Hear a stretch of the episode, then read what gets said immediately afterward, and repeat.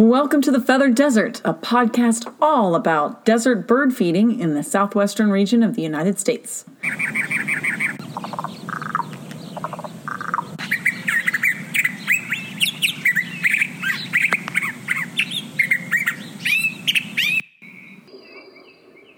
Welcome, everyone, to the Feathered Desert. I felt it was about time we talked about the largest bird in Arizona, actually, the largest bird in North America, the California condor. So, this podcast episode is titled California Condor Giants of the Sky. Good title. Thank you. Now, of course, this is not a bird we will be attracting to our backyard through any kind of bird feeding. Please do not do that. But it is one amazing bird that I think we can all appreciate. Cheryl's going to start us off with what this condor looks like. Yes. So the condor uh, has um, they they have a flight featherless head and neck that is pink to orange in color. Huh. Pink to orange. Juveniles have grayish black heads. The skin on the head of the adults will turn a deep red pink during breeding season or during times of alarm. Huh, I didn't know that. Yeah. Their beak is black and hooked at the end. The majority of their feathers are black with large white wing patches that have that can be seen in flight. Their legs and feet are large and gray with small black claws. They come in a height of just about four feet tall. Oh my gosh, Yeah, it's a small child. when standing with a nine foot wingspan in flight, they can weigh up to 25 pounds. That's a heavy bird. Yeah. These are large birds, although based on wingspan, they don't even make it to the top 10 largest in the world. Oh my goodness. But they are the largest land birds in North America. And I know you're going to ask the largest flight bird based on wingspan is the wandering albatross with a 12 foot wingspan, and the largest bird in the world is the ostrich. I knew that, but I didn't know the albatross had a larger wingspan. Yes, they do. Well, the wandering albatross, we really don't know what they do when they're not breeding because they're pretty much on the them. wing, yeah, in the middle of the ocean. So we kind of think that they spend like 75% of their life on the wing. So you have a really big wingspan, so you can just tootle around out there. So another question that I get a lot, especially when I was working in the zoo industry, is what exactly is a condor? Now, the California condor is in family Cathartidae. Their scientific name is Gymnogyps californianus. So glad you said that. I put this one for myself. Good. Uh, Gymnogyps is actually Greek from the word gymnos, meaning naked, and gyps, G Y P S, meaning vulture. Californianus is Latin and refers to the bird's range, which, if you can't imply that, from Californianus means they're found in California. The word condor comes from cuntur, C U N T U R, which is the Inca name for the Andean condor.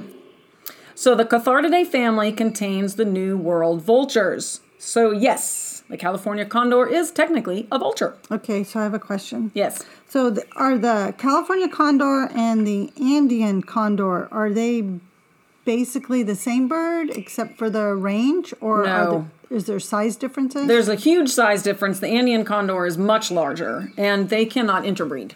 So they are different species altogether. oh, okay. Yeah. So this, um, so being a vulture, this means that they do eat carrion or dead animals as their main diet. They prefer larger animals such as deer, elk, pigs, sea lions, whales, and even domestic cattle. I mean, when you're four foot tall and have a nine foot wingspan, you're not eating mice every day. So, and the fact that they do like domestic cattle is what got them into trouble with ranchers and essentially what put them on the endangered species list. Since they're such large birds, when people saw them out in a pasture on a dead cattle carcass, they thought incorrectly that the condor had killed the cow and then began to eat it, when in reality, they were only attracted to the cow after it was dead. So, just like other vultures, they are the cleanup crew of the planet. Keeping dead animals from rotting in the environment helps contain the spread of disease, so the condor's job is extremely important to the health of the environment, which, by the way, includes us. So, when a condor comes across a food source, they will gorge themselves on the carcass because they never know when they're going to find food again. It's not like animals are dropping dead every two feet out there. And a lot of times, when an animal is feeling sick, and they hide themselves. So you're not always going to be easily finding a carcass. So they gorge themselves and they can actually hold up to three pounds of meat in their crop. That's a lot of meat. It is. Which can help them survive from up from one to two weeks before they need to find food again. so, how do they find food? You ask. I have the answer.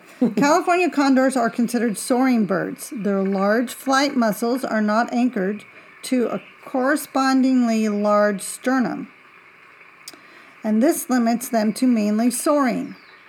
This means that once they, I'm so glad that uh, now we're going to have the explanation because the question mark, did you see it? this means that once they are in the air, they catch the warm thermals with their vast wingspan and do not need to flap their wings to stay aloft. They tend to perch on high outcroppings so that they can open their wings and catch the wind with as little flapping as possible. When it is cold, a cold windless day, they are restricted to their perches. Huh. So, because they don't flap their wings because they don't have anything, they don't have the flight muscles anchor, anchored. Right, the flight muscles are really big flight muscles, but they're not anchored to a really large sternum, which would give them that um, Like that shoulder, leverage. Yeah, yeah, to shoulder- actually be able to flap. Okay. So they they're just practically incapable of it. Soaring allows them to search wide swaths of land for food without using a lot of energy. They mainly find their food through sight. Unlike their cousins, the turkey vulture, they do not have a keen sense of smell. That's interesting.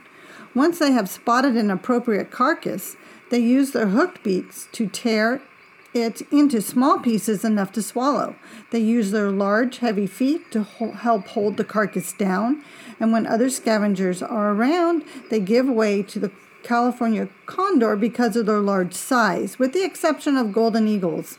California condors get out of their way because of their large, powerful talons. Yes, I was just, I was just running that through my head Yeah. because they do have, they don't use their feet. They just So use it to hold them down. Yeah, they stand si- on it. Their yeah. defense or their size is what's intimidating. That's how they Yeah. get around. Um, so they don't have to be assertive necessarily. Yeah, they just fly in, and most Yeah. other birds, like of course turkey vultures, black vultures, are gonna scatter away, and then even some mammals, like if there's foxes or something on a carcass, then they scatter away too because it's a very large bird. If they and if they were to give you a nip with that beak, they Yeah. could take a good chunk out of you. I think a coyote would too back away. I would think so too, depending on his age, maybe. So, what happens during breeding season? That's incredibly important to population numbers. So, California condors will actually reach sexual maturity at the age of six. That's quite a ways into their life, considering our small little verdin here that is like this uh, can fit in the, the palm of your hand. They reach sexual maturity at like six months, and these guys are six years, and that is when they will begin looking for a mate. So, to attract a mate, the male will actually puff up his neck feathers and redden the skin on his head. He will then open his wings and hold them out as he slowly approaches a female. Now, they're on the ground while he's doing this. If she accepts him by lowering her head, they will mate and they will seal their lifelong pair bond. The courtship may also continue in the air with the couple flying in tandem. The female will lay one egg, one, in a cave near a cliff or on a cliff side with a little ledge um, with nearby trees and open spaces for easy landing. There is no discernible nest made. They don't make a nest. The female just lays the egg right on the ground. The egg is a light bluish white color and is about four and a quarter inches in length and two and five eighths inches wide, which ah, it's a lot smaller than I expected to be. Yes, honestly, I was just going to say that. that fits in the size of my hand. And I thought it would be bigger, but not. And the egg will also weigh about 280 grams, which is a pretty good weight for an egg. Uh, eggs are laid as early as January to as late as April. Both parents will share incubation duties, which last almost two months. It's a very long incubation period. The parents will bring food to the nest for five to six months until the chicks are able to fly. Then the offspring will commonly stay with their parents for almost two years. Wow. Yep, and then this is why they only will lay eggs every other year because they're still taking care of their young to ensure their uh, survival. So, two questions. um, Is the female larger than the male? Um, there was no indication of that. I know in turkey vultures, um, it can be that way, but none of the um, information that I looked up indicated that the the males or females are markedly larger or smaller than. That's a large egg. It is a large egg. I mean, for a bird. To, Yeah. And how do the young ones learn how to fly if they can't flap their wings? Um, well, I guess they can to the point, but it's one of the. They can obviously flap a little bit, but they're not going to be out there flapping a whole lot to get across like, the we Grand watch, Canyon. Yeah, like we watch some of the other raptors practice. Yes. You know, So- winter sizing as they Yes, it. they do that um, to build up the flight muscles, but that's one of the reasons that they have their nest like on a, a cliffside. So that all they do, I mean, they're going to watch mom and dad, and what mom and dad do is open their wings and they fall, and then they catch the air. So that's what they're going to do as well. And there is, of course, some flapping initially, and then when you're landing, but not a whole lot. They don't rely on the flapping like some of our little songbirds, like our finches. They have such a flap when they fly, they flap a lot. These guys don't rely on that. Okay. All right. So, where are these amazing birds found? California condors are currently found in only three places in North America the arid, fil- the arid foothills of Southern California near Big Sur, a small area in northern Baja, Mexico, and the border of northern Arizona and southern Utah in the Grand Canyon area. Historically, they were found all across North America, from California to Florida and the western Canada to Mexico. Wow.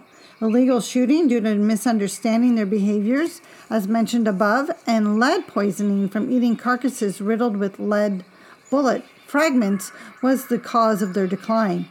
By 1967, they were listed as an endangered species by the federal government, and by 1982, there were only 23 individuals left alive worldwide. This included captive and wild condors. In 1987, we made the very tough decision to capture all those left in the wild, approximately 17 individuals. Wow, that's quite that's quite a drop Yeah. um, and keep them all in captivity. This began the Con- California Condor Recovery Program. Yes. So this program was a bit controversial in the beginning. There are actually two sides argued about how much intervention we should provide. One side said none at all, just let the condors be free and let whatever happens happen. But even if that is extinction. The other side said we need to keep them alive at any cost, even if that means they survive in captivity only, since we were the ones who led them to near extinction. The goal of the California Condor Recovery Program was officially approved. Sorry, the program was officially approved in 1987, and the goal of that program was to establish two geographically separate breeding populations one in California and one in Arizona. The hopes were that each site would have at least 150 individuals, and that would include 15 breeding pairs. So the captive breeding program was approved, and it was on its way to accomplish that goal.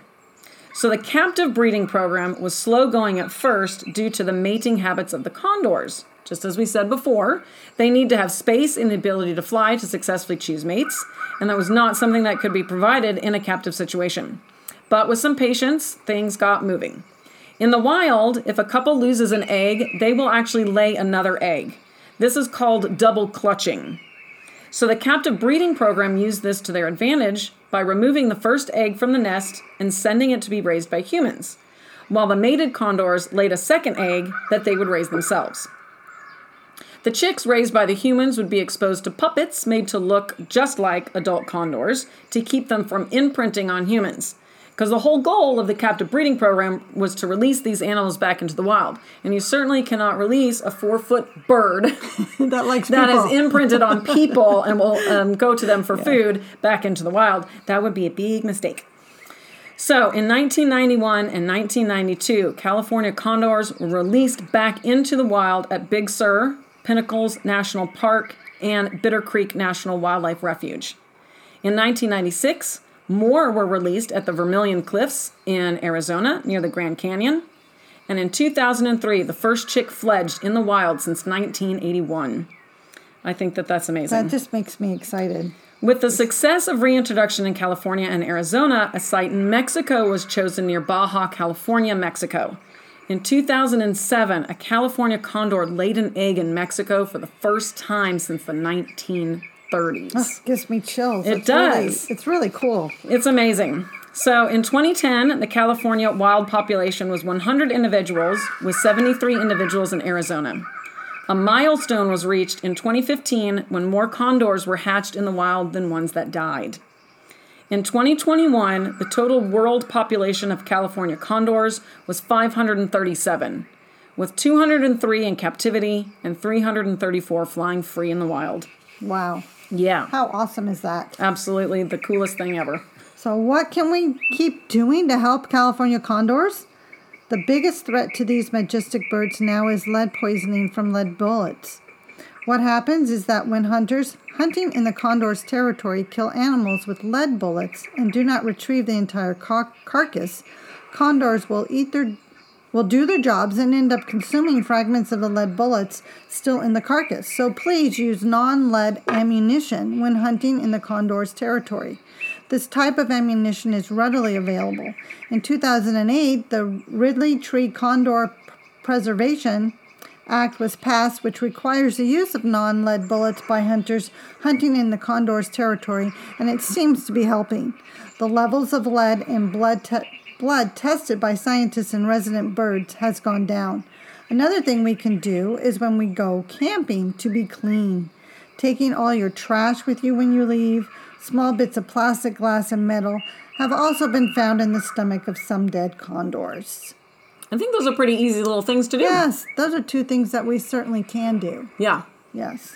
So the California condor is an amazing conservation success story, and we are so, so, so lucky to have this awe-inspiring bird in our state of Arizona. So when we put our minds to it, we can definitely make a positive difference in the world around us, and the California condor is one of those great examples. Yes. Yes.